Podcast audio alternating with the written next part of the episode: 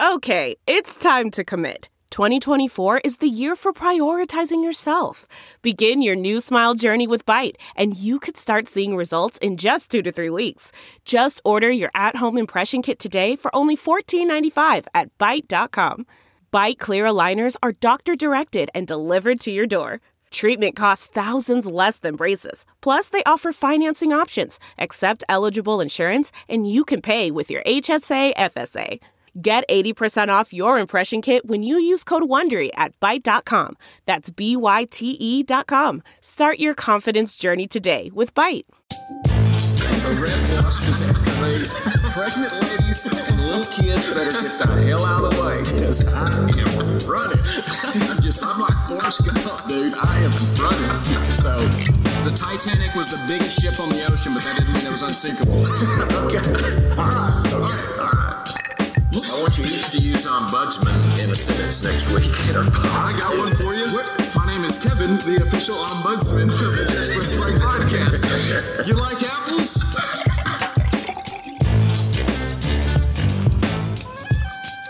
Welcome into another edition of the JPP Pod. We are a, a man down this week, but it, we're, we're missing LJ this week, pops. But I think it'll be all right because we're going to do some NBA talk, and you know LJ loves getting into the weeds of uh, 2019 free agency and where Kevin Durant's going to go. And Man, he's going to miss where- this.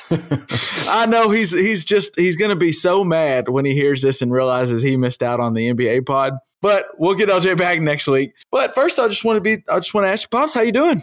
Going on? Man, I'm doing good. It's cold. It's been raining here. It's kind of nasty weather, but you know, you take what you can get.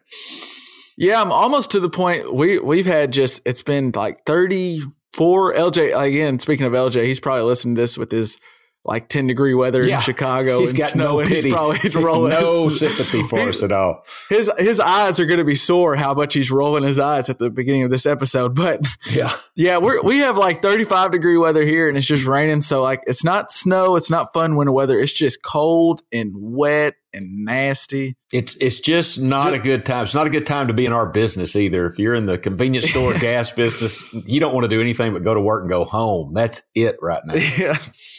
I think that's all anybody's wanting to do. But uh good thing about this weather was it let us sit at home, or for me at least, I sat at home a lot over the weekend and uh watched um it was a it was NBA All Star weekend and I don't know. It's hard to. I, I'm not. I'm torn on whether I was happy with the weekend or if I was kind of like it seemed like a letdown. I'll, I'll just toss it over to you. What'd you think? Did you catch any of NBA All Star Weekend? Yeah, I did. I got to uh was it Saturday night? We were kind of just messing around and I had the dunk contest and the three point shooting contest. I mean, who the hell is Joe Harris? I, I want to talk about him here in a little bit.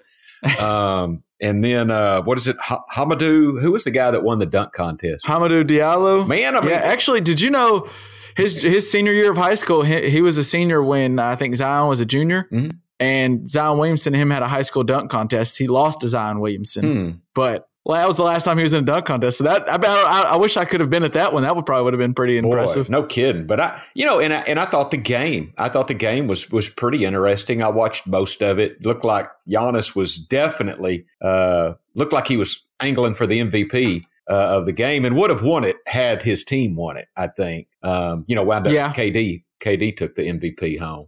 Quick quick question on Giannis. I know like guys like certain players reach that first name basis, like Kevin Durant or Kevin Durant you call KD, but like LeBron is just LeBron, Michael is just Michael, Kobe's Kobe. Is Giannis has he reached first name basis or just that people don't like pronouncing Antetokounmpo or whatever it is over and over again? Well, exactly. You you took me where I was going, and I want to. I want to. Here's the thing. Yes, he's he is that good, and will be for years. But it is hard to say his last name. So I mean, I just go Giannis, uh, obviously. But or the Greek freak. Yeah, it's Greek funny. You hear that even with like sports analysts, they'll just call him Giannis or the Greek freak. I want to learn to say his last name. That's what I was going to get at, though, because he is such a player that's going to be here for a while. I'm I am bound and determined to learn the correct pronunciation for his last name. well, you want me to teach you a little trick? Yeah, So it's a little trick in, in, in the biz, and, and I've I've not ha- I've had one person tell me this way back in the day when I was interning someone. But if it's one of those tough names that a lot of people probably don't know, you just get as close as you can and just say it quick and don't hesitate. So I think it's Antetokounmpo and just say that quick, Antetokounmpo. and people Antetokounmpo. and it's well, see, you're putting a little two in there. I think it's just Antetokounmpo. Like you kind of. I don't. I think you're saying it right, but that's the thing. Well. if you just say it quick, like Giannis Antetokounmpo, and then keep going, people just even if you say it differently than someone else says it, they might. If you just say it confident, they're like, "Oh, Lifford must be saying it right," so I'll just say it that way. Well, our listeners will know that sometimes I put an extra syllable in a word and can't like like like lightning, but um, but I am. I'm, There's a throwback for for any of the long time listeners. That's right for any of you long timers. But I will by the NBA Finals by playoff time, if not next week, I will learn to say Antetokounmpo correctly. For that's a that's a promise. Man, he was though. It, he was lighting. Well, let's just let's let's we'll get to the All Star game in a second. Let's rewind back just a little bit. okay. You mentioned let's let's go to Saturday night. One, do you have any interest and did you even watch the skills challenge before the three point shootout? You know, I had it on. We had some people over, and I had it on with the sound down, and I was a little interested in it, but but I was way more interested in the three point. You know, to get to that. So just briefly is the answer. To, to me, that's definitely, and maybe that's what the skills challenge is supposed to be. It's definitely just an appetizer. That's when you have like the the the, the TV's not necessarily up. You're watching it, but you're not like even the players. If you watch the guys, like Luka was kind of jogging around a little bit, like half heartedly throwing up the half court shot. Shoot, shout out to Jayson Tatum, hit that half court shot. That and that's what won it for him, right? What, what was the deal? How did that end up? I didn't understand that last shot. What is the deal? Well, so what they do here's the way it works is they they dribble down, They they, dribble, dribble through, through, like an obstacle right. course, and then they have to make the pass into that little that little thing. And I would say I don't I, I've not tried that, but I would just imagine that's a lot harder than sitting at home watching than that looks. Like I think it'd be hard for me to throw a basketball in that. I'm, I would get it, I think, eventually, but it, I would definitely wouldn't get it. It I wouldn't be shocked if it took me ten tries even to get that. See, I just think it's a little I thought I could think. do it easily, but seeing how many of them didn't just throw it right in there, you know, or some didn't. I don't know how many, but I thought it must be a little tougher than it looks. I, I and I don't know that for a fact. Like I said, I've not tried. I just feel like that's one of those things. Sitting at home, uh, you you might be like, "How come they can't get that?" And then I feel like I'm glad I'm not the one on camera because I would sit there and miss it like seven times while uh, so like the NBA player just throws it once. But so they do that. They sh- they do that one time. Then they dribble all the way down the court, do a layup, and that's supposed to that part of the the skills is supposed to like I guess help speed. So like De'Aaron Fox is fast, so that would help him out. And then they come back down and they have to shoot a three. And I don't understand. I wanted that's I'm glad you brought this up. I don't understand why every single one of them doesn't try the half court shot because they're dribbling the ball and they shoot the ball they're dribbling. If they miss that one, because you have to to finish it, you have to make that three pointer. But if you miss the three, then there's a rack of balls or a big bucket of balls right beside you, and you pick them up and start shooting. So why wouldn't you throw that half court shot up? You're already going to run to three point line. If you hit the half court, then you obviously you're over. If not, you're back there. You just pick a ball off the rack and you can kind of set your feet and shoot. I don't see why you wouldn't shoot the half court every time. So is it a timing thing? Is that what? So Tatum hit that half court Yeah. shot and his time was done, so he finished the course quicker than anybody. Is that how that worked? Well, it's kind of timing, but really it's more like they do it. They do it like a tournament style. So like two guys go against each other, and whoever wins that challenge. So like I think De'Aaron Fox went against Trae Young, and whoever wins that one Moves goes on to the next Okay. round. And Luka went against Jayson Tatum, and he lost, so Tatum goes on. And then they just go. I think it was three rounds, and there's two at the final, and it was Jayson Tatum to to win it. And he actually, interestingly, he threw that half court shot up when the other guy was ahead of Tatum because I think Tatum missed a pass or something, and the other guy missed the first three, and Tatum threw it from half court and made it, and that's what won the game Yeah. for him. So uh, that that that stuff's fun. That's kind of fun, but even you can tell by the players how they're doing it. Like that's just kind of they're just there because it's All Star Weekend. It's a reason to go. It's fun, Right. but it's not like when the three point shootout came on. That's when I kind of dial in because that's that would be cool to me. I'm so envious of those guys. Like it's so fun just to watch how they just knock down three after three after three. I mean, I just love. Like you, you talked about the one person who's fun to watch is Steph Curry. I just love Man, his man, jumper, and I mean everyone everyone likes Steph Curry, but. Uh, you mentioned Joe Harris off the top, and that's who won the whole thing. And a lot of people probably like you are like, "Who the hell is Joe, Harris?" Yeah. The interesting story about Joe Harris, he was at the uh, Cavaliers when he first came in. He's always been a three point shooter, but he's at the Cavs with LeBron, and he was just a, a right rode the bench. But he got hurt. I forget what it was. He had a bad injury, had to get surgery, maybe an ankle or something. And while he was hurt, they traded him to the Orlando Magic. It was last uh, during the trade deadline when the Magic were doing, or the Cavs were doing all those trades. If you remember, they basically reshuffled the whole roster Yeah, at the deadline Right. And he was one of those guys. He went to the Magic, and a lot of times how trades work, especially for some of those bad teams, when they do a trade, it's just to try to get an asset like a pick or something, and then they buy out the guy or release the guy right after they get him. And that's what the Magic did. They released Joe Harris. And if you're Joe Harris, you were already a bench guy. Then you get released while you're hurt. I mean, for all he knew, he might not get back to the league. He's he went from playing with LeBron James to now he's a free agent and he's coming off a major surgery. We'll see if he gets back. And mm. Cool story, he went to Brooklyn and he's been lighting up, hitting threes, and has I think he is like second or third in three point percentage. And Brooklyn's just a fun story. They've been playing great all year. And then he goes to three point shootout, and I would say his stroke. We talk about just a, a pure stroke. He looked good. I mean, that thing just looked fluent. See, I didn't get to see him, beautiful. Kev. I was I was really paying attention for Curry and Dirk. I really wanted Dirk to show out. You know, of course.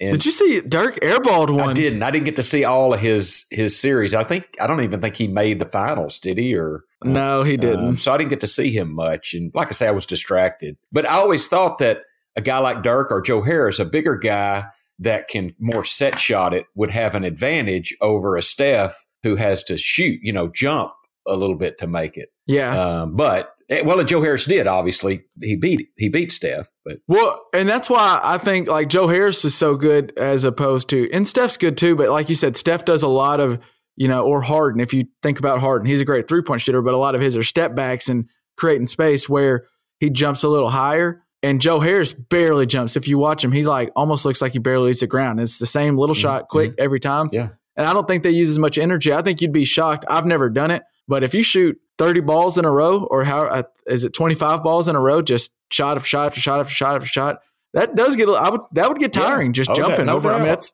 and I do think Joe Harris barely jumping, that does conserve a little energy. Plus, it's the same thing. And I, I've only done it one time, and it's like when I'm in a gym by myself and there was a ball rack. I put this, the rack of balls beside me just to like when I was younger, try to emulate, be like, "Oh, this is me at a three point shootout" type of thing. It's a little hard. Like you have to like for what they're doing, they're picking up the ball, shooting it, and they're not watching the ball at all. As soon as they shoot it, they're looking down at the rack and shooting right. again. Like they're never. So even when they miss it, like usually if you miss a three, you kind of see how you missed it, where it hit the like if it hit the back of the rim a little strong, you know, to take a little off or or whatever they're barely looking at what that ball's doing once it hits. So it, it's just quick shooting. That's I, I was going to ask you, what would you rather? Would you rather be able to just knock down three after three like a Steph Curry can, where it's just he can sit there and go to open gym and probably knock down 33s in a row easy? Or would you rather be able to dunk like Dennis Smith Jr. can or Hamidou Diallo? Man, that's a tough question. Um, well, because off, off first thought, first thought, you just think I want to jam because because uh, as to uh,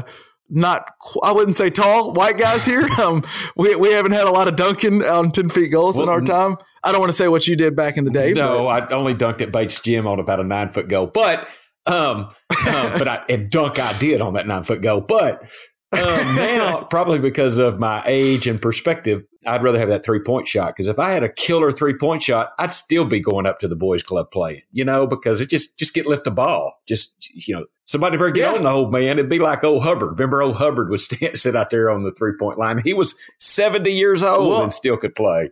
So. well, that's what I was about to say. I mean, anybody who's done some pickup, uh, some pickup ball, there's that. There's you'll find that one older guy. He might be forty plus fifty, and he might not move around a lot, but by God, you better find him on three point line. He's just everybody wants to have him on his team because he's dangerous. Now, if you're real athletic, like you look at, I've seen guys go to the NBA. Like there's James White and David Noel. I'm rattling off these random names, but they're guys who just dunk really good. They don't last in the in the NBA. When you, but Joe Harris if you're 40% from three, you're going to last. You're going to stick around for five years or so because what you, you need more than just athleticism to well, be really athleticism good. Athleticism and I think is the first to go. I mean, you know, that's just that, that that's a thing with youth and your athleticism is the first to go. So if you have just a sweet stroke, you can keep that for till you're 70 in old Hubbard's case, you know, I mean, you really can. Yeah. That being said, I, uh, I have heard like Vince Carter or other people talk about dunks and they'll talk about they jumped and then they realized that like they've thought about what they thought while they're in the air. And just the fact that these guys can think about what dunk they're going to do while they're in the air just blows my mind. I can't fathom that because there's not much time for me to no, think while i'm in the air. By the time i've thought uh, my feet's already quick. come back to yeah. the ground. Gravity's my already time hold. is very fast. It's i don't need to sign up with the faa or anything. It's really quick. Yeah. So All right, let's speaking of dunk, let's talk about a little on the dunk contest. And I'll, I'll just go to you. What you you you've watched some of the, you remember the the good days when you know Jordan was in there, Nique was in there, and even Vince Carter go back to like two, early two thousand. What what do you think about the dunk contest nowadays or in Well, this I- what one? stuck out to me out of this one, and you've been seeing it for years, is the the props. They're, they're putting a lot more props in it. Yeah. We're used to it was just a you know a rock the cradle behind the back dunk or throw it off the backboard and dunk or you know a lot of good stuff like this. I mean now they're jumping over Shaq or or was it J Cole or an airplane for God's sake, Yeah. whatever. Um, you know, but I thought I thought some of them were pretty cool. I really did think that it, it was between I don't know who it came down to Dennis Smith Jr. and Hamidou. Say his last name Diallo. Diallo. You know, those were the, my Diallo. two favorites, and I I don't. Did it come down to those two? Was it those two in the end? I can't remember. Uh, I believe so. I believe so because John Collins didn't make it because he hit the plane when he jumped over, and Miles Bridges didn't. He didn't make a dunk one of the times, Yeah. so he didn't make it to the. So I mean, round. I, I enjoyed the dunk contest for what it is. I don't think it's as you know, I maybe because of the nostalgia of the good old days, I liked it with Jordan and Nique and Vince Carter was amazing the year you know he took it. So it's Spud Webb for God's sake, Spud Webb that that time. yeah. Um, You know, I got a little bit. I'm not going to say a hot take because I'm definitely not the only one probably saying this. The dunk contest is actually, I would say, it's better now than it was then. It's just the names are different. You know, the dunks you're actually seeing, I think, are better, but we're seeing Hamidou Diallo do it when we were seeing Vince Carter do it and Michael Jordan and Dominique Wilk. I mean, we were seeing the legends. Like if LeBron did that same dunk that Dennis Smith Jr. where he jumped over J. Cole, I bet that'd still be on loop right now on Sports Center as the top play. It's just we don't uh, even know who this Diallo. Like I, I didn't. I'm a big follower of NBA, and I barely knew much. I didn't know anything about Diallo's you game didn't really because I didn't know he contest. existed on the planet until the dunk contest. You know, so I mean, I remember him. I knew he was at OKC, and he's done a couple. Of, but like the only time I've seen him is when he's been cutting and Westbrook hit him with a pass and he dunked. But it wasn't like anything crazy. I didn't realize he had that in his bag, like jumping over Shaq, which I was impressed with the jumping Yeah. over Shaq and then sticking the hand in the ring. Yeah, that was pretty cool. Pulling his shirt apart to the Superman. I mean, it was it was it was not completely uncool. It was all right. Yeah. And I think uh, Jordan and them had they kind of the, the thing is is now Jordan at one point he jumped from the free throw line and dunked like that was the crazy dunk that was a fifty that was crazy.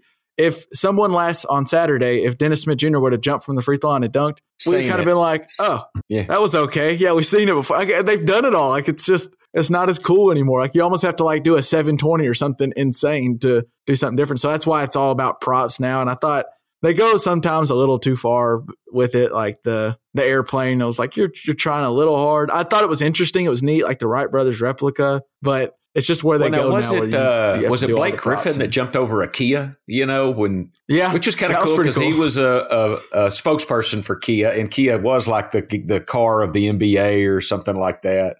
You know, Yeah. that was pretty cool. So the props are cool. I still, you know what, Kevin, I'm still excited a little bit to see the dunk contest. So Yeah, I still it always lets me down. I think I always build it up a little more, and it's always like the dunk contest is just it's okay, it's good, but it's never great. I always they'll they'll show like Vince Carter's dunk. I keep mentioning that one. They'll show that contest with him and McGrady and Steve Francis, and you always get nostalgic and you think, oh, okay, here we go, dunk contest, and it's it's just there's not a whole lot they can do that we haven't Right. already There's seen. only so many That's ways you can dunk the I guess ball. I, I get to. mean, just that's it.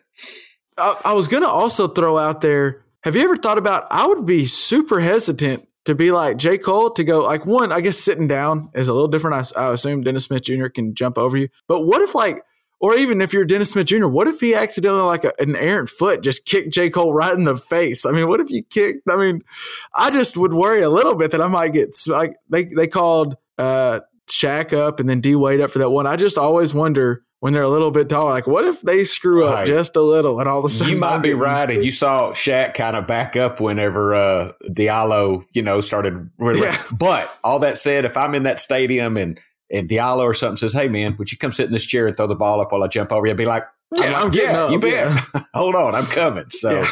I'd do it for sure. All right, and then on to the the next night, we got the All Star game itself. And you said I, I thought this year it was a little bit. I, I don't know, not a letdown because I enjoyed it. But last year you saw with the drafting and stuff, there was a little bit more trash talk, and I thought they played a little harder last year. It seemed like for the three quarter for the first three quarters they went back to the there was like no Yeah, defense none. whatsoever. And I, I, with that being said, I still enjoyed it. What did you think about the All Star game? No, I did. did. Like I enjoyed it, and I, I, you know, uh, I haven't seen the last few All Star games. It's kind of weird, and and uh, we'll talk about maybe the better, you know, the, the best All Star games to see. I like the NBA All Star Weekend, but for some reason I seem to be busy and and miss a lot of it. So I enjoyed it last night. You know, like the deal where uh, where Steph Curry bounced the pass to uh, was it was it?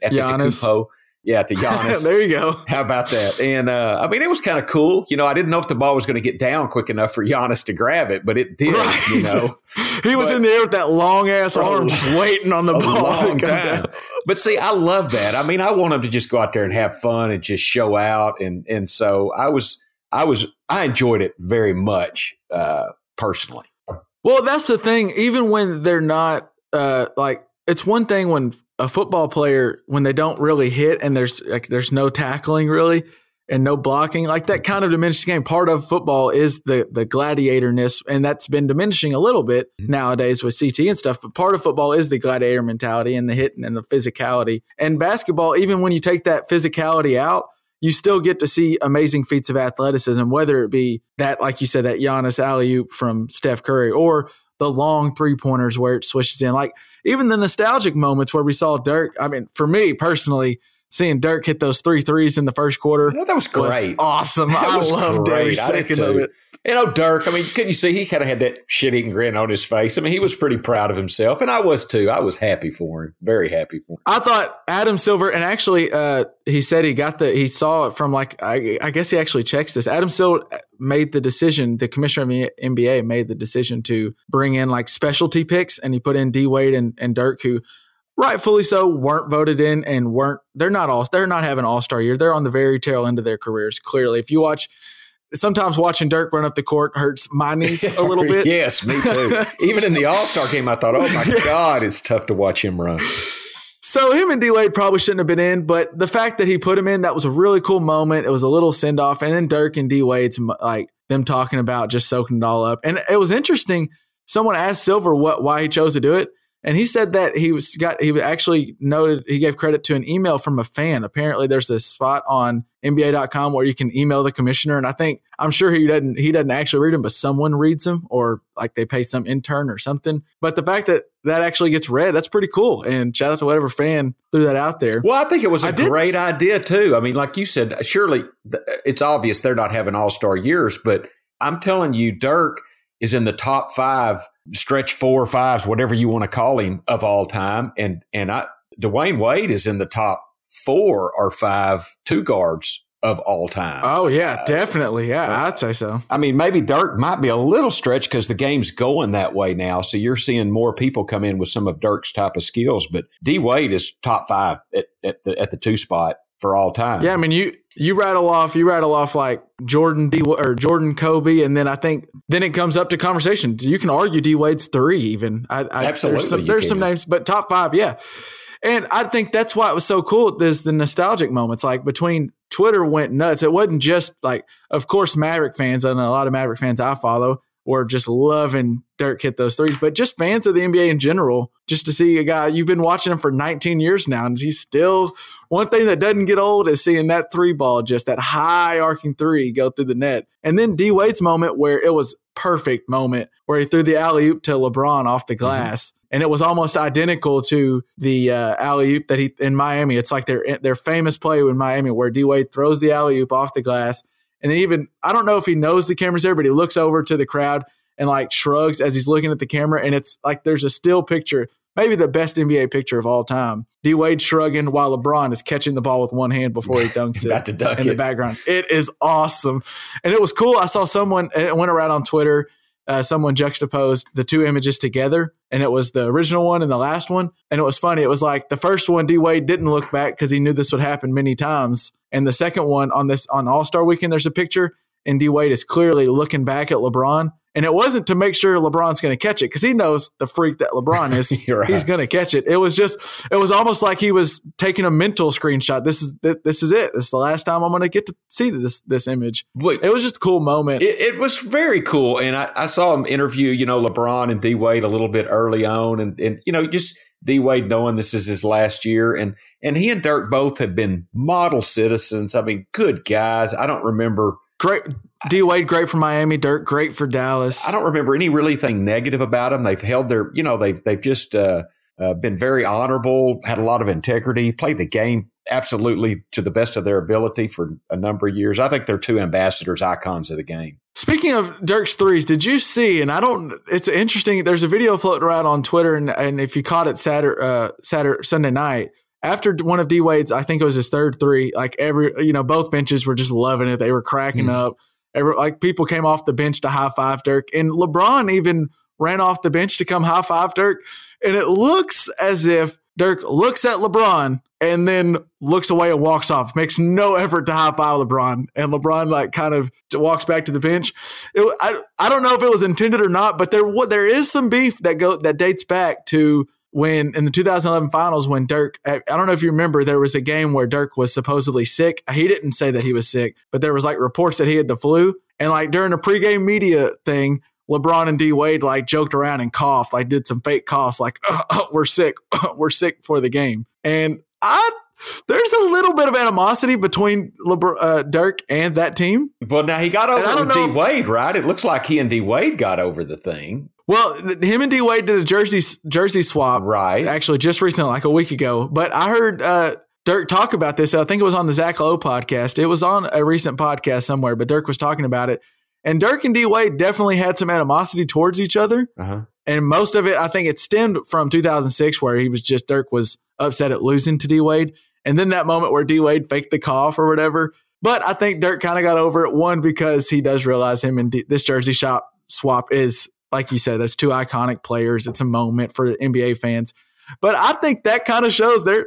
Dirk's been like I, he doesn't hold any. It doesn't seem like a guy that would hold grudges. But I do think there's a little bit in there where Dirk's like, "Yeah, MFR, I beat you in 2011. you remember that?" well, good, good for Dirk. I mean, he he, I, you know what? He's got to stand up and fight because I don't think Dirk could outrun me right now. yeah. Poor fella. Mm. Um, on the All Star game, I was going to mention uh, one. It just cracked me up. Kevin Durant wins All Star MVP. Really came up big toward, down the stretch, hitting a bunch of threes. But still, even like he just can't get out of. I think it's uh, another reason why Durant's going to leave the Warriors probably because he he still can't get out of Steph Curry's shadow. We're still talking about Steph Curry's alley oop to Giannis and Steph Curry's four point play, and KD one F and MVP.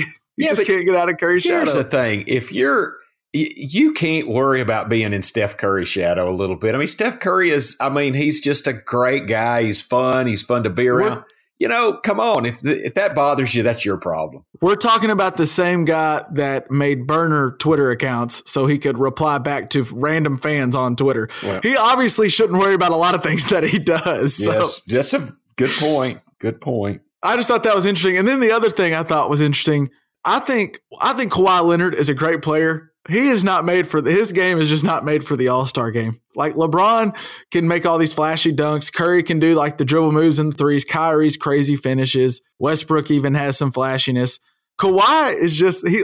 At one point, he drove in and did like a, a hard layup, and like even the players looked around him like, "What are you doing? This isn't an NBA game. This is the All Star game. You're supposed to be showing." Fa-. Like Kawhi just doesn't have anything fancy about his game, which makes him great and makes him a good player. He's very fundamentally sound, but just there's nothing like flashy about what Kawhi does. He's just going to get you 20, eight rebounds, eight assists, lock up defense. It just cracked me up. You know, I'll take that though because yeah, yeah. I want him on my team, no doubt. Right, right. right. I know what you're saying. just- yeah.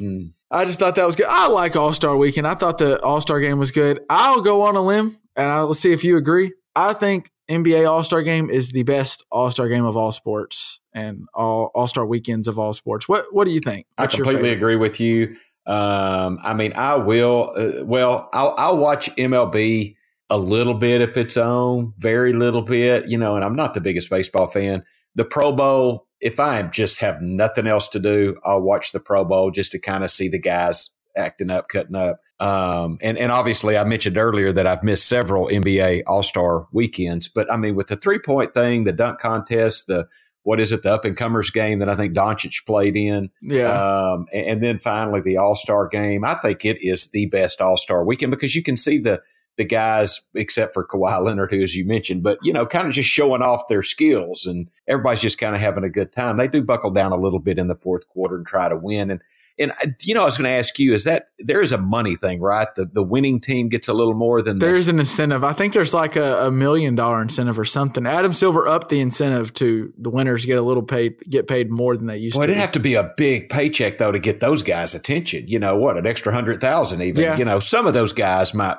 would try for that, but shoot, that doesn't mean anything to Curry, LeBron, KD. Well, that's what I think they they talked about during the you, you mentioned the Rising Stars Challenge, and Kyle Kuzma won MVP in that game.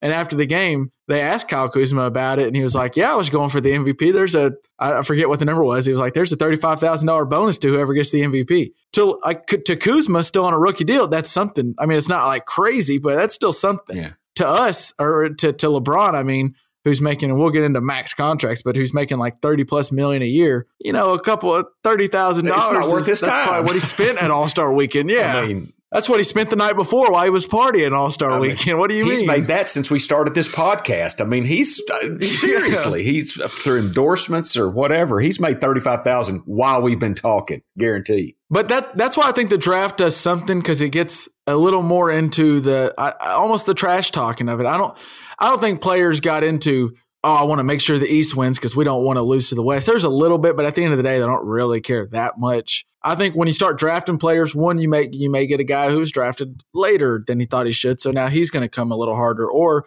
if LeBron took Durant first overall, now he needs to show why that why he's worthy of being. I, I just think there was something to it. Plus, I think the drafting's cool because it's just like it's like it's like they put the 30 best players in the NBA, put them out at a park, and right. now they're doing a pickup oh. game. Let's pick teams. Whose idea was that? Was that Silver's idea? I don't. Silver. It came to fruition when Silver was G uh, became uh, commissioner, but I don't know if it was necessarily his idea. I love it though. It's just another reason why Silver's the best G best uh, commissioner have, in sports. He's open to. Have you things. heard some people talking about they're trying to get him to go to the NFL? I, I think there's some serious talk about that, but he's not doing it. Right? It was it.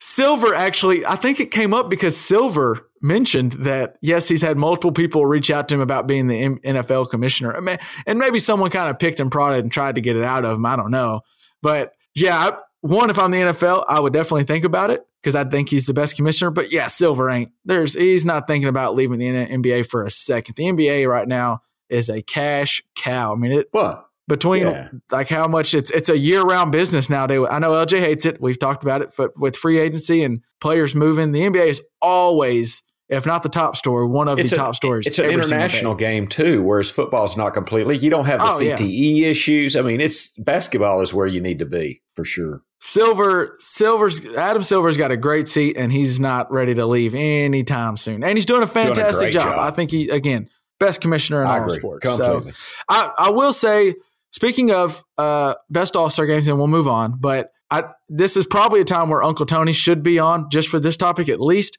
Because I think one thing about the MLB All Star game, and I've heard people's argument that maybe it could be up there, is a pitcher you can't really like t- take a little bit off. Uh, like a pitcher's throwing his stuff in an All Star game. If you take a little bit off, all of a sudden now that 95 is mile an hour or 100 mile an hour fastballs 93, that thing's getting jacked and you're looking terrible. So those pitchers are still throwing the best stuff they got and the batters are still trying to they don't want to get embarrassed. I do think you can't really take off an MLB All-Star game. They're probably still playing hard because the, they don't want to get embarrassed. So I do think this the the level of play throughout the whole game is mm-hmm. probably the best in MLB, but I think part of that comes to our we're a little skewed because we I just don't watch baseball the same way right. I watch basketball, and I never played baseball the same way I played right. basketball. Right. So I'm gonna be a little I'm gonna show a little bias towards basketball either way, but also and we've lamented on this, but just the sheer athleticism you get to see in the NBA All Star Game is is fun. I don't you don't get to see that Giannis dunk very mm. many places, so that, that yes, that's fun to watch. Absolutely, I'm glad I got to see the, the weekend. Now on to just the NBA in general. The, the one thing about the they've done is they've made this week a, a, long week of no basketball, which I think is great for the players. They get a full week off and and get a big rest. But it, it leads us to a week of not much basketball to, to, consume. But this is kind of the time. Come Thursday,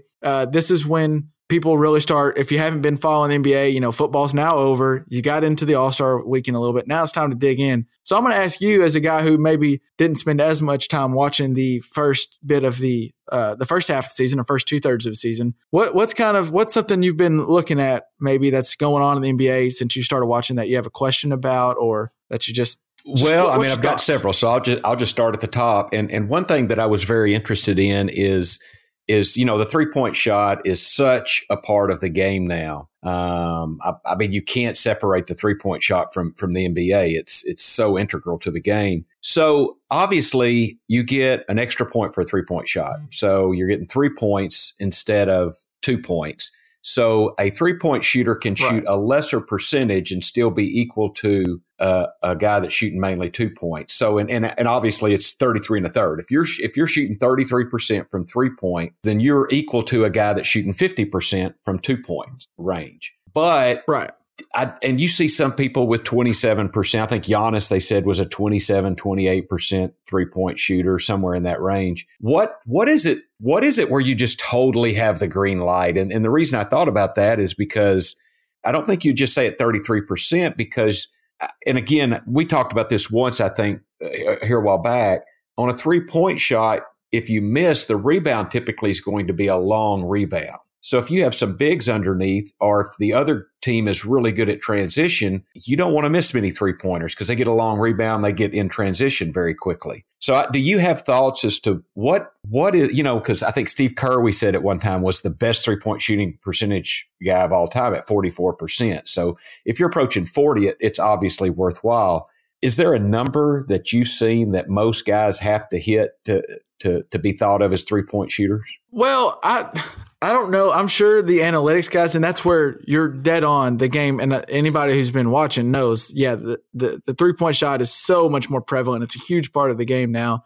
And it's because guys like Daryl Morey at the Rockets went full analytic and just said the three pointers better than the two. We're only going to shoot layups and threes because that mid range game that Michael, Kobe, and Dirk, you know, made a living on. They're just they're they're saying I'd rather shoot I'd rather James Harden go 38% and shoot 12 threes than go 50% from those mid range shots and maybe on nights where he misses more. So you're right on that. And I, I, I don't know if an exact number or a roundabout way of saying when is a guy, because like there's guys like even Draymond Green for the Warriors where teams like that's the best way to defend the Warriors is, is you hope Draymond Green right. shoots threes. You, that's, that's what you're hoping for. But also, like there's, and we might get into him a little bit, but like Nikola Jokic, he shoots 30% from three pointer right now. Is that the guy at Denver? Yes, that's the big man at Denver. And then there's the, that's like, a great passer. Yeah, okay. And compare him maybe Marc Gasol to. I'll, I'll say Marc Gasol. That's a center who shoots just over 30% from three. Now that's not like we said. That's not that 33% that makes it equal to 50% from two. But what that does is the fact that he can shoot and he has the green light to shoot. Now that if I'm Joel Embiid and I'm guarding Marc Gasol, I have to go out and defend him on the three point line because he has the green light. He will take it. He might only hit 30% of them, but he will take it and he'll hit some. So now you're dragging that big man out. And I think that's where like a, and a guy like Horford does the same thing is they just even if they're not quite, you know, that 35, 38, 40%, the fact that they have the green light and they will hit 3 out of every 10, your big man has to go out there and can't log in the paint and that leaves so it opens the, the court open. up. It, yeah, it opens the lane so people can drive. So now you can either hit your threes or you can eh, back door and get a layup. And that's I and what, I don't even want. Uh, I, I, think I've heard someone maybe talk about this when we talked about NBA, but it's all about that spacing. Space, yeah. spacing. As as the great Dr. Liff would say, it's all about the spacing, and that's what those even if they're even if they're not quite thirty three percent or whatever they are opening up space, and that's what the Bucks. And we'll get it. Let's get into some about the Bucks. You mentioned uh, Giannis Antetokounmpo, and they're actually. I don't. know. A lot of people may not realize this because I think the Warriors are the favorite to win the championship again. It's. I, I, would almost go as far as say they're a lock. If you gave me a bet, say Warriors versus the field, I'm taking the Warriors. I'm still taking yep, them. Me but too. That being said, the best record in the NBA actually belongs to belongs the Milwaukee to the Bucks. Bucks. Yeah. Yeah. And we actually got to watch them live and we saw them when they came to Dallas and they were kind of resting some guys. But you saw in the All Star game, Khris Middleton, who that man was jacking up some threes. You and, were telling me about them. him, Kev. Yeah, and I hadn't seen him play till the All Star game, and he looked good. Yeah, I can see he's a he's a talent. And uh, uh, that what the Bucks do, and they go right into what we're talking about. Those big men and spacing is Giannis. You mentioned it. He shoots. I have the numbers here. He shoots twenty two percent from three. He really needs to find if he ever finds it. And by the way, he shoots bad from three, and he only takes uh, two and a half a game. That said, in a game when it's all three point shooting nowadays, he's still averaging twenty seven points, almost thirteen rebounds, and uh, six assists. So he's having a hell of a year. Yeah, no one's that's a hell done 27 and 12. No one's done 27 and 12 since I think I looked it up. Uh, like that's like Karl Malone numbers, 27 and 12. And Karl Malone didn't put up six and do the things that Giannis can do as far as bringing the ball up the court. No, he was that- not bringing the ball. He had John Stockton to bring the ball up the court for him. So if Giannis ever finds a three point shot, if he can ever just get to 30% or hell 33%, the NBA is not going to have a clue what to do. I mean, I don't, I don't, Well, you can't guard Look at James guy. Harden because James Harden, I don't know if he's quite as fast, but he's got that three point shot and he is he's physical enough, you know. And so Antetokounmpo, whatever. I know I'm Boy, it's getting worse. It's getting right. worse. Giannis, Giannis is what? I mean, five, six inches taller. He's more athletic. Um, I, yeah, if he could develop a shot, man, who knows? Game over. Well, Game and over. so, and you, we mentioned the spacing stuff, and that's what it's crazy. That's the only reason I'm a little hesitant. And here's why I think the the only team that has a chance at beating the Warriors in the series is the Bucks. And here's my reasoning on that: is I think Giannis is right at that point in his career. Kind of like if you remember that LeBron 2009 era before he left Cleveland, where all of a sudden I think LeBron realized, wait a minute, I can just dominate every single play of every single game the whole time. Like they're in their prime of their career. They don't get tired, you know, 28, 29, so they can play 40 plus minutes. And you'll you see it if you watch Giannis. If you put a, a guy a little smaller, he almost will go a little Shaq on him. Like we watched that Mavericks game. That was when Barnes was still there. Barnes isn't a small guy, and he just backed him down and put him under the goal and dunked on him, almost Shaq like. And then if you put someone too big on him, he's going by you. And then they have the the the group around him. It, they're not crazy stars. They don't have a, a nearly the big three that say the Heat had or No, or but they're shooters. that the right? Warriors had. They're but they're shooters and they spread around, which is perfect for Giannis.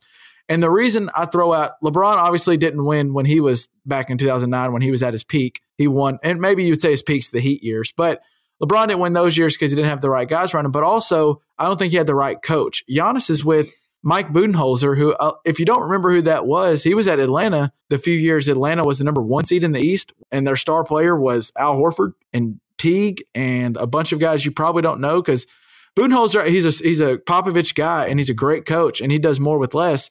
So all of a sudden you got right. one of the best coaches. I, he might not be Steve Kerr, but he's one of the best coaches, and he's implemented one of the best systems around maybe Maybe the best arguably player. the best player in the NBA. And if Giannis might have figured out, I can just dominate everybody on the court. I just he's putting twenty seven and twelve and six right now. I can't wait to see him in the playoffs when all of a sudden he's playing right now minutes per game. He's playing 33 minutes a game. I bet in the playoffs he goes up to 40 plus minutes per game. And I wouldn't be shocked if we see a whole different Giannis. If he realizes how good he is, maybe he goes like 30. Like the other night, the game before All Star break, he had 33, 19, and 12 in an NBA game.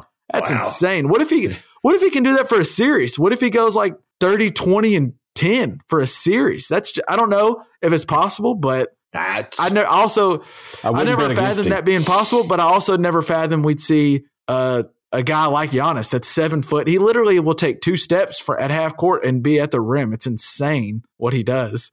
So I, I can't wait to watch them in the playoffs. Uh, you mentioned what, what was something else you had on, on some of your notes going Well, through? I know I I, got a sidetracked I think bit. this might be a quick thing, but I've been seeing a lot about Gordon Hayward, and you know, he it looked like he might have found a little bit of his flow in a, in a game or so, a week or two ago before the the uh, the All Star break. So my question to you, really, I, I looked up. He's 6'8", 225. He usually plays the three or the four. What is his game? I can't remember. Is he kind of a face the basket kind of guy? He's not a back down. He he's more of a three, isn't he? What is what is what is Gordon Hayward's game? So what is he trying to get back? Is my question. I would put him as like a two or three. He's a, a, a Even very a two, possibly. At, yeah, at at, at uh, Utah, which they had a really good system. He was a, a almost the system was worked around him. He's a cerebral. He's a smart player, so he cuts really. I always thought Hayward was really good at getting he one can just give him the ball and let him ISO, and he's a he's a solid scorer. He has a good three, a very good three, a good mid range shot, can drive a little bit. But I thought what he was great at is he scores easy baskets, similar to like what Klay Thompson does, where Okay. he's just a good cutter Okay. and a good and a good enough shooter. He's just going to move around. He'll get 10 to 12 points where he just easy points where he doesn't have to work for it. And then he can get the other 10 to 12 where you just he's just better than you. Good offense beats good defense. I he's a very good player. I think we're we're kind of forgetting how good he was because it's been so long. It's it's been, a while since a year he and a half Utah. now, obviously, year plus. So Yeah, and I, I that's one thing that intrigues me about the Celtics going forward is if Gordon Hayward can get back to what he was. I, I mean, he carried Utah. He was Utah's, he was Utah's best player. guy. He was the guy. And Utah, I mean, they lost to the Warriors in the second round, but they won a couple of games. They lost like four two a couple of years back. I mean, they weren't they weren't just total pushovers, and it was with Gordon Hayward as the star. Yeah, Mitchell And wasn't now there yet, sudden, right? if- Mitchell was a rookie last year. No, yeah. Mitchell's after Right. him. So I th- I think if Hayward can get back to what he was, all of a sudden you uh, that means you're adding Hayward to a team that one they made the Eastern Conference Finals last year without Kyrie and Hayward. Kyrie is Kyrie; he's back to being Right. himself. If you add Hayward into that mix. Tatum's really good. Horford's great. They're bringing Jaylen Brown and Rozier and all those guys off the bench. They're that's a good team. The thing is, I don't know if it's. It seems like there's nights where, like you said, Hayward looks like he's back to that guy and he'll put up 25. And then there's nights where he looks like a shell of himself. And I just think that injury, I, I don't want to go back and look at it. We're not even going to put it in the show notes. If you want to go find it, you can go find it. It's still out there. I That injury it. that he had. I did look at it to see it. It's tough. It's tough to see. It's nasty. And a bone comes out. And I, I just take you back to that same style of injury, kind of happened differently, but that same style of in, injury happened to Paul George. And I think just finally this year, we're seeing Paul George finally get back to who we remember in Indiana when he went toe to toe with LeBron. Last year, Paul George was good, but he wasn't quite that guy. And now we're seeing he is putting up some insane numbers this year. Well, And yeah, that's a whole nother I think it just takes a while. But and the only point is it that's been it's been like three years since Paul George got hurt in the USA game. Hay- Hayward's injury was just a year and a half ago. There's still he might still be a year and a half away from the Gordon Hayward that we remember in Utah, or maybe not. I don't know. I just I think right. mentally that injury takes it's a hurdle to get over. That it happens when it happens. I don't think there's a timetable Well, for. I'm like happens. you, Kev. I think if if Hayward gets his game back, and I think there are some indications that he may be, if he gets his game back by by playoff time, I already think Boston's a good a good uh, possibility out of the East. But if Hayward plays his game, they could very very Yeah. well be. Which while and so while we're on Boston, I had this question for you, and I don't know how you're. Is Kyrie Irving brilliant or a bonehead? I, I, I really, you know, the Earth's flat. This bullshit like that. I mean, is is he just trying to get a rise out of us? I think he's an intelligent guy, or is he really just a little off? I mean, what is your thought? So that's an interesting question, and I think a lot of there's there's many different answers to that. Uh, I think almost I think Kyrie's really smart, but I think he's trying, and maybe it maybe it's this is past tense. Maybe he was try maybe he was trying, but he was almost trying to be too smart, like sound smart, and he was doing this like the flat Earth, and I'm gonna stay woke, and and all this. He kept saying he. There's an interview he had on uh, First Take, like way back when, like he, it was first year when he first got traded to uh, Boston, and he was like, "I'm staying woke," and then he did this flat Earth, and he's like, "I'm not listening to what they tell me," and and I and don't get me wrong, conspiracy Kevin can make a comeback, and I'm all about having some fun conspiracies, but he was doing this thing where he was just trying to sound smarter than you, almost in a condescending way, and I think he's kind of got off that a little bit, but then there's these weird stories about this offseason. Did you hear about he has some like Indian heritage and he went up to like Utah or Wyoming? yeah, he went with Where was it? uh, who's the? LeBron's guy that the the Brian Windhorst. Windhorse went with him. When his mom, I did read this. His mom was half Sioux Indian, but she died when he was four, so he has definitely got Sioux Indian heritage. Right. And go ahead, but he did go with and so and he grew up and he grew up in like Brooklyn area in New York and all that. So but he went with Windhorst and like did this like big tour and like stayed there on the on the I guess I don't know if you call it campgrounds, but on Indian grounds and and saw that those Sioux Indians and then like shook all their hands and apparently it was a really cool thing and Windhorst talked about it and wrote about it and it's a really cool article if you can go find it. But that's that gets me to think I think Kyrie's this really really interesting guy and I do think he's really smart.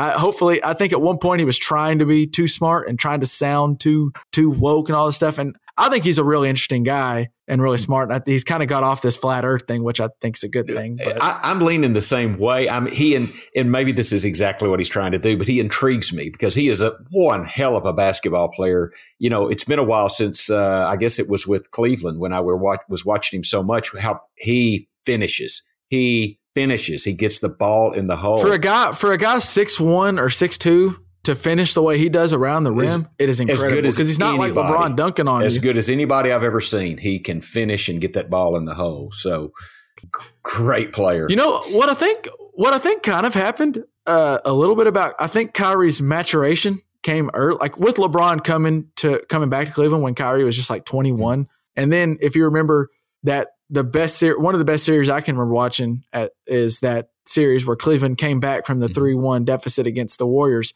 and if you remember now. I, uh, Kyrie gets a lot of credit. LeBron and Kyrie were both in those final three games Mhm. amazing, and LeBron was putting up stupid numbers. But Kyrie's the guy a lot of times towards the end of games hitting those big threes. And there's one in particular in game seven where he hit pretty much the, the dagger I three. I can see it in my mind Mo- right now. Yeah. Yeah, I was about to say most most uh, NBA fans are watching that three. They can replay it in their head. It was a beautiful shot, and I think almost at that point, Kyrie, as as an NBA player and leader, and what he thought he of himself as, he, he wanted to grow up and be like LeBron. He was he saw what LeBron was about the greatest player and all this. He's really smart and ahead of his time as far as player empowerment. And I think Kyrie was like. I'm that same way. And he was only 22 years old and he forced his way to Cleveland. And that's why I think it's interesting. You hear some of the quotes now, like he forced his way to Cleveland and then did the whole flat earth thing and the whole stay woke. And then now you hear him this year. He talked about he called LeBron and apologized to Yeah. him and he's trying to be a better leader and even possibly teaming back up with LeBron. Who knows? I think maybe he realized I kind of got a little loosey goosey there for a couple of years and I should have probably, I bet, I wonder if he regrets leaving LeBron at any point. Like you left the best player in the NBA. It- I, I don't I, know. don't know. He's got a he's got a pretty around. good gig at Boston. I mean, I, the talent Boston has there, you got to like that. And I think if you get an opportunity to go play basketball at, at Boston, you probably got to check it out. That's a great basketball city. that can we can we touch on this too real Mhm. quick and uh we um it was it would happen a little uh, this came back up over all-star break. It's going to come back up over the whole course of the season. But this whole thing that anthony davis came out recently and said that he'd never said boston was not on his list. That was something his dad said. And he didn't like implicate his dad or say anything bad about his dad. He just said someone asked about it and he was like um, I never said that. Anthony Davis never said Boston's not on the list. But then he went out and said all 29 teams are on the list. He really kind of, I thought, he sounded goofy. And whoever's working with him uh, on how to handle the media probably should work with him a little harder because he sounded like he wasn't quite ready. Agreed. But uh, I just thought that whole thing about him not going to Boston or Boston wasn't on his list was abs- absurd because, like you said, what one to go be a star in Boston. I know it, it might not be weather wise, it might not be the same as like going to Los Angeles, but we've seen what a star in Boston that elevates you to a level of one. Their fans are great, but it's not like you can't be, be a star. One of the, maybe the second biggest name in all of sports right now. He's arguably the first. I think first is probably LeBron. Is Tom Brady might be second. He plays in Boston, and then we uh, look at what Larry Bird. He played his whole career in Boston, and he's still revered as one of the best NBA players of all If- time. Kevin, if I was a great basketball player, uh, I mean, you know, I've I've only been I don't know if I've ever been to LA actually, but you know, I've been through California and I do like it. But if if you can't tell me if you're a good basketball player and you get a chance to go to Boston and play, you wouldn't do it. I mean, that's I, would in a second, in a heartbeat. Well, and then so not only that, I think Boston's a great town to play in, and the Garden is a historic venue, but the Boston Garden, but also look at who the organization like this is Anthony Davis wants out of New Orleans because they've been unable to put the right team around him and he feels like he's wasting his time. If there's anything Danny Ainge and Bo- maybe they've shown you they're a little disloyal with the Isaiah Thomas trade, but they've shown you they are smart when it comes to pit trades. That Isaiah Thomas, say what you will, and I understand it seems a little crappy that they traded him while he was maybe played him through an injury, then traded him while he's hurt, but they did it for Kyrie Irving, and obviously, if, from what you haven't even Isaiah Thomas is now, I think he's finally going to play this year, but we really haven't seen uh, the Isaiah Thomas that we thought was Isaiah Thomas since that trade, and Kyrie Irving has been Kyrie Irving. as good as advertised every every night. Yeah. So that trade was brilliant. We're also Danny Ainge is the same guy that drafted Jaylen Brown, who's a good young Mhm. star. Uh, got Al Horford on a decent contract. Got uh, Gordon Hayward to come over for that injury. That was a, a big signing. Oh, and by the way, Drafted Jayson Tatum. tr- got two teams. Got two teams. He was number one overall and traded down to number three. Still got Jayson Tatum. Uh, when the guy that the team that traded up got Markelle Fultz, who who's the gone. 76ers he's have traded. traded. And Jayson Tatum looks like a, we just saw it in the skills challenge and in the last year's playoffs, looks like a star in the making. Look, So it's a good city, and that GM is really smart. Why the hell wouldn't that team be on your list? and so one other thing I wanted to add is so you said any any list of the best GMs, Danny Ainge is going to be said pretty quickly, right? Best best Yes, coaches in yes. the NBA. How how long do you think you're going to go till Brad, Brad Stevens, Stevens gets, said- comes up? Uh, two, three. you might maybe? mention you might mention a name You first. might mention Kerr. maybe you Steve might mention Kerr first, Popovich. but that's because but I mean, Brad Stevens. I'm telling you, he's going to be in the top three, four names. is right so, there. uh, yeah, I'm with you. That's some horseshit. and Kyrie Irving and Kyrie Irving is a 28 year old guard who's an I mean MVP caliber. I mean, no, I don't know. I just thought that was I thought that was absurd that someone said that and that his dad came out and people believe that. I was like, I guarantee you, if Boston trades for him, he he's not upset at He- all. If he is, he's not smart. Um, well, I, I got two things more to ask you uh, before we get out of here. Go ahead. One, and I'll say I'm gonna I want to talk about supermax contracts in a minute, but first, while we're in the East, Philly. So Philly got Tobias Harris. They Good got segue. Jimmy Butler. They've got Joel Embiid. They've got Ben. I don't know how to shoot outside the paint. Simmons. Um, Simmons. they got JJ Redick. I mean, they've got a hell of. Is there enough basketballs? Is there enough shots to go around for all those guys? Or are they are they are they angling to a trade? I mean, they've got they got too much they got too much talent right now on the team, but it's not the right mix. So I I, think they're jockeying to make a move in the offseason, probably. I wonder what your thoughts were on that. Well, that's interesting. I think so. We, if you rewind back to beginning of this season, you had Ben Simmons and Joel Embiid, and even go back to the offseason and last year. I, I think it was clear going dating back to last year. Ben Simmons and Joel Embiid are definitely two cornerstones. You can build a franchise around those two guys. I, we mentioned Giannis needs to gain a three. Simmons, you're right. He doesn't shoot outside of the, the paint. And if he ever can gain a three pointer, he's going to be tough because he's already, he's tough to handle right now. And he literally Will will not not shoot. shoot, Right. a three pointer. I think he shot, I think he's only shot like two in his two in NBA his career, career, one yeah, or two. yeah. So that obviously, and he's still, and that being said, teams don't even guard him, and he's still tough to handle on a nightly basis. So those two guys you can build around. So, and then they wanted to sign, they had cap space because Ben Simmons is still on that rookie deal. And this offseason, they, they wanted to go sign a star to play with those two guys. And they tried to get a meeting with Paul George and LeBron James. Those were the two big free agents. And Philly's a good sports town, you would think. They have two good young stars. They thought, yeah, why wouldn't a guy want to come team up with these guys? LeBron technically, I guess, set up a meeting with him, but it was Rich Paul got a meeting with the 76ers. LeBron didn't even show up. I don't think LeBron ever thought about the Sixers.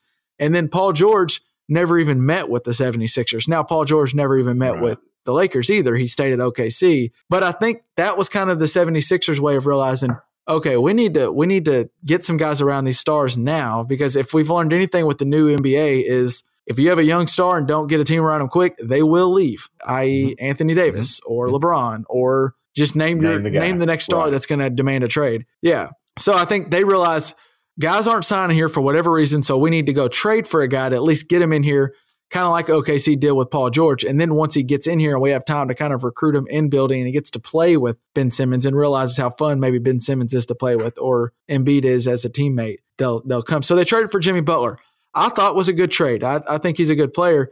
Then at offseason, like you said, they trade for Tobias Harris. And now all of a sudden you got four guys who kind of need the Right, ball in their hand to score. I mean, the only thing I, Butler and Harris make sense to me because they can shoot and they can create off the ball. But Simmons, he pretty much, if you put him in the corner, he's just a wasted space. He won't shoot because he won't Yeah. shoot it, like we mentioned. And I think that team could be really good. One thing that's really intriguing to, about that team, and you mentioned this with that starting lineup, I went and looked up all their heights. Ben Simmons plays point guard for him. Ben Simmons is six foot ten. JJ Redick plays the two. He's six four, a great three point shooter. Not a little bit of a liability. I, he's definitely a liability on defense, but what he does for your offense on defense, just the or what he does for your offense mm-hmm. With his shooting doubt. and the spacing is big time. And then you have Butler and Tobias Harris, who are both six foot eight, can switch the the small forward and power forward.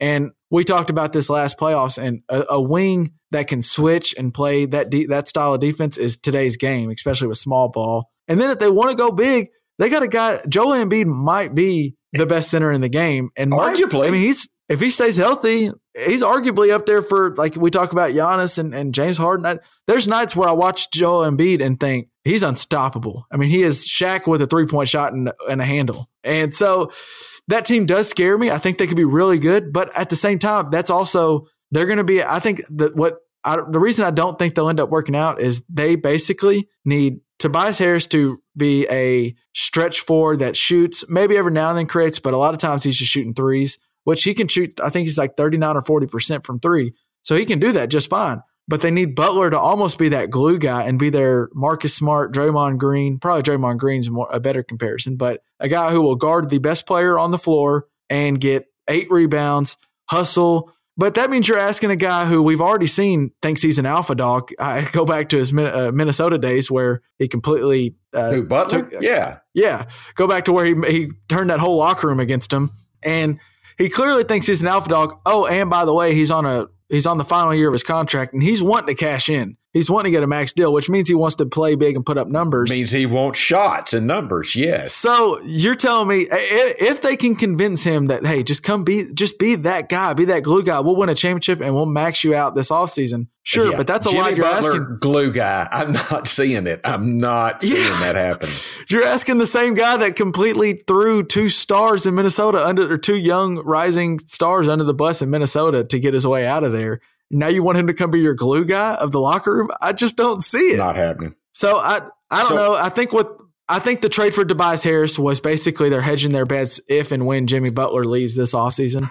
They at least still have a third star or a third viable player to put around Simmons and Embiid. That's what I think happened. Now, that said, we mentioned it, that starting lineup. Now, if you're the fourth quarter, four minutes left, they roll out that that five against any five, I think is tough if they play good. I mean, that's at every position they have someone very, very good and as good as anyone they'll play. Now, their bench is pretty bad. There's not a whole lot on their bench. Well, there can't be much, but I'm like you. I think you made a very good point.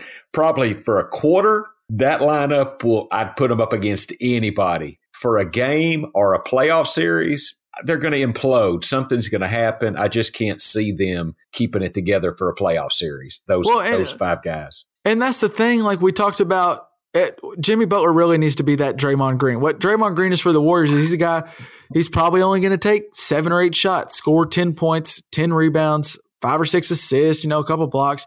But he knows, he already knows if I do this, if I play this style of basketball, not only can we win a championship, we might be able to sweep the whole, like they went, what, 20 and one last year in the playoffs. They only lost one playoff game, all playoffs. And it was, uh, I think in the East Western, or no, they, they lost a couple games to the Rockets. I got that wrong. But they, Draymond Green knows if he just be if he's that glue guy, they can win championships and multiple championships. You're and you're asking Butler to be that guy without even the promise of a championship. He doesn't even know if he can win a championship this way. I just it's Yeah. it's tough to do. It's just tough to do, and that locker room clearly his- isn't the same as the Warriors. For So- his career, Kevin, I was looking. So Jimmy Butler is career average 15 shots a game. Tobias Harris 15.1 shots per game. Ben Simmons only 11.8, but you know he doesn't shoot Yeah. much. Joel Embiid 18.6, Redick 13.7. I mean that's 74, uh, 74 shots a game. I think the average uh, shots put up per game is around 90. So there's just there's just not that many shots left over. Well, yeah, and part of that is Tobias Harris played on the Clippers where there was no one around him. He had he probably He took to more shoot. shots than he should have. So I think so. he could fit into that offense fine. I just think it's Jimmy Butler. Where does Jimmy Butler fit in that offense? Does Jimmy Butler want to? It, it really comes down to does Jimmy Butler see the image the team has, or does he see the image that Jimmy Butler has, and that's money signs. Hey, Jimmy I Butler lean towards the will be playing for another team next year. That's that. I you think heard it here first. That's my thought. So I, we'll see what the Sixers do. Um, what what's something else before we get out of here? last you- thing, yeah, last thing. Tell me a little bit about the max, and I don't, I don't know how long this is. The max and the super max. And I read somewhere like to be a super max, you have to make the last three All Star teams, or be Defensive Player of the Year, or, or MVP of the league, and you can like allocate thirty some odd percent of your salary to them. So how is that? Different, you know. Give me some of that, and what's the difference between that and a max contract? So the super max was made in order to try to keep guys. It was kind of the to keep guys to stay with their team, like where Kevin Durant left the Warriors or left the Thunder.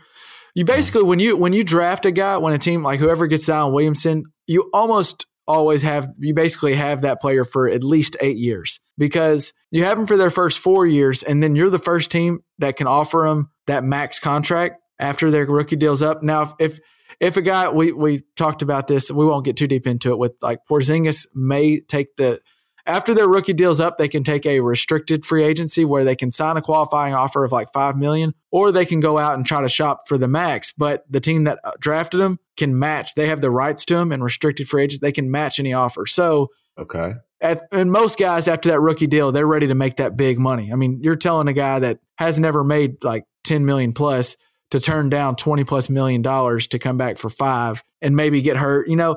So usually in all intents and purposes, if you go back to history, you draft a guy, you get him for eight years. But after that eight years, now before any team could offer you the max contract. So there wasn't much of a reason to stay at the th- like there wasn't reason to stay at the Thunder over go to the Warriors because they were offering similar numbers. Same money, same money. That's why they introduced this supermax deal. And the supermax deal is the only players that qualified are a player that has played at least seven years in NBA with the same team, unless they were traded like James Harden was, then they didn't have a like they didn't move on purpose. They were just traded and they okay. still qualify. And then they also, in addition to that, they must be named to one of the following either an All NBA first, second, or third team the season prior to free agency, or they could have been named Defensive Player of the Year the season prior to free agency, which is what Draymond Green's probably going for this year in Golden State. And then or they could have been named NBA MVP in one of the prior three seasons. And that, but, okay. if they, go ahead. Well, yeah, my question is so Draymond Green's kind of trying for that, but the Supermax is 35%, I believe, of, of the salary cap. So I guess KD's probably, I don't know what he's on a one year deal now, I think, right? Yeah. But so, so you got a Supermax with Curry. You're going to tell me you're going to have a Supermax maybe with Draymond Green? There's 70% of your payroll's gone. So now what about Klay? I mean, you you can. You could. You, that's why. That's why Klay's probably. I I would think if you're going to choose one or the other, Klay or Draymond, they're probably choosing Klay. And that's what's interesting. Klay did not make an All NBA team last year, so he needs to make All NBA first, second, or third to even qualify for the Supermax.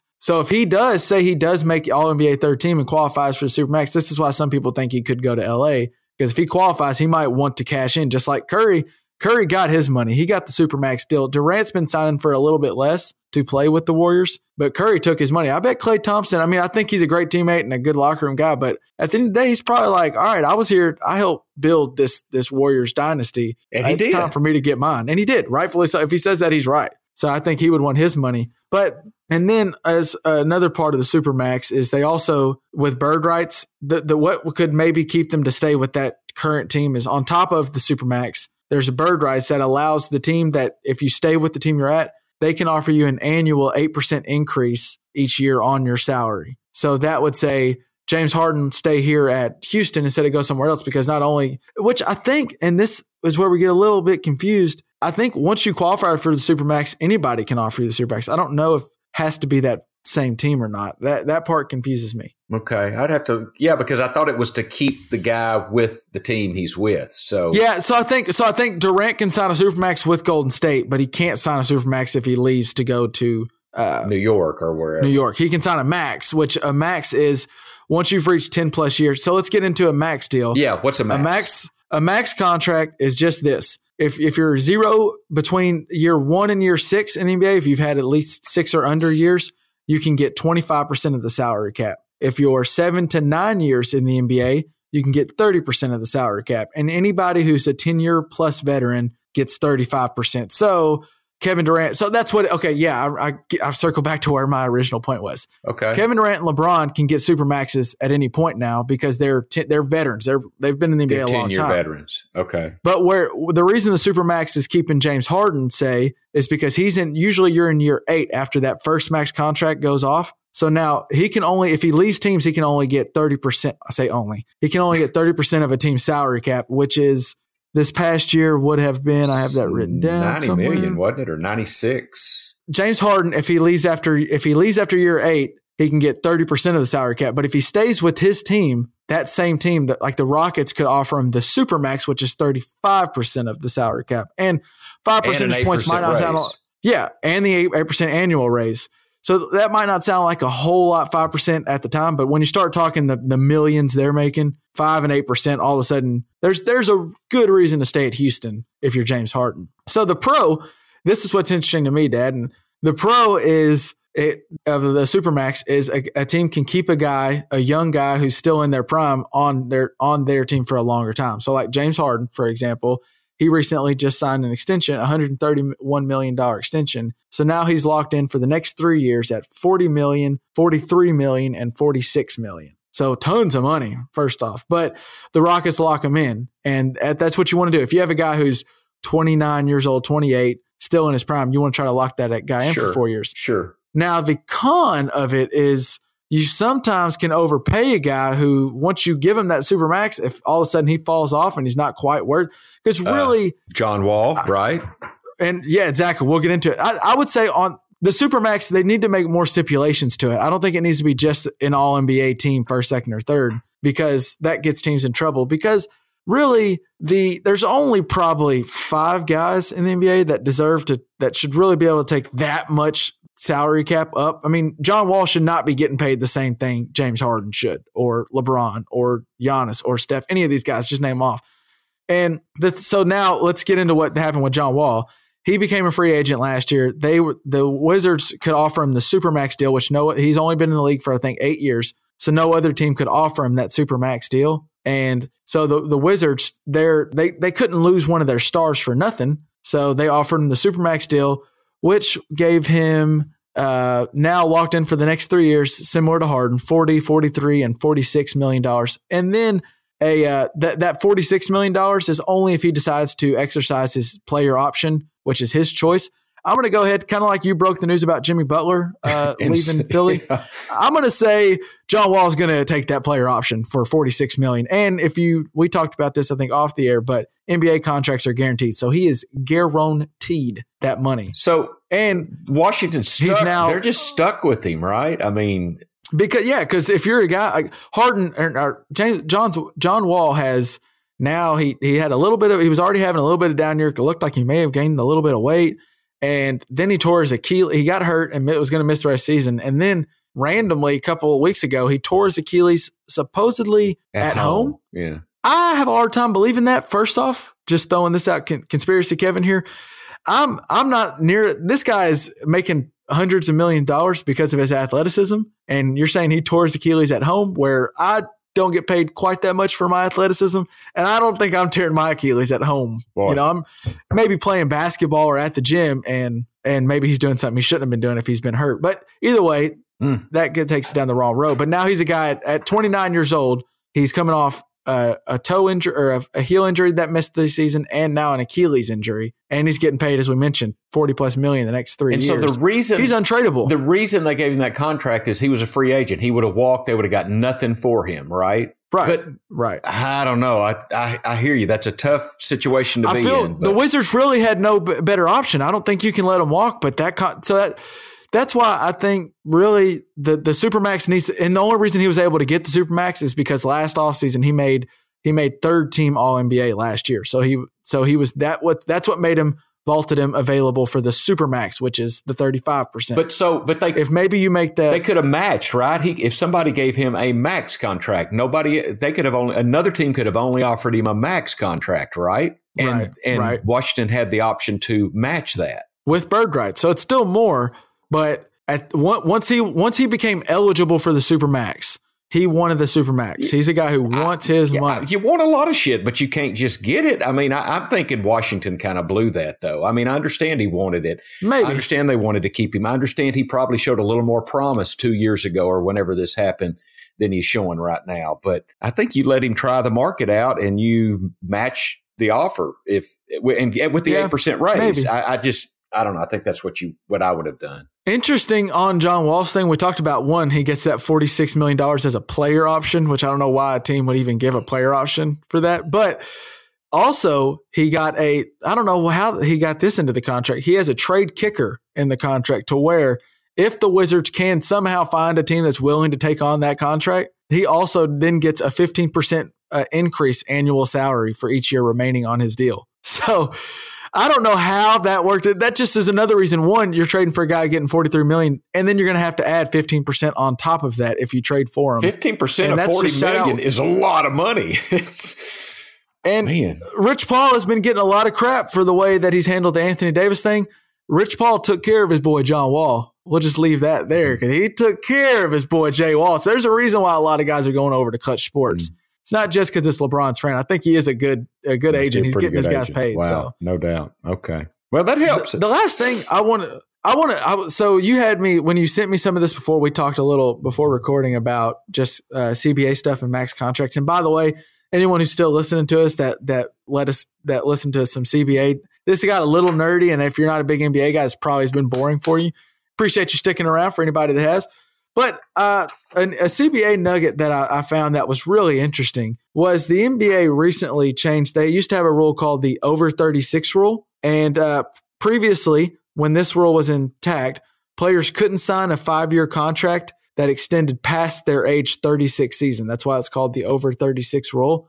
And this rule was designed to keep bad management and dumb owners from extending a guy that's going to like, you don't want to, it wouldn't let you extend a guy who's going to go way past his prime. So like into 37, 38, 39, because you don't want to have a guy like maybe John Wall where he's completely irrelevant, but still paying him $40 million. So they made this over 36 rule. They recently uh, changed it to the over 38 rule, which is the same rule. They just made it age 38.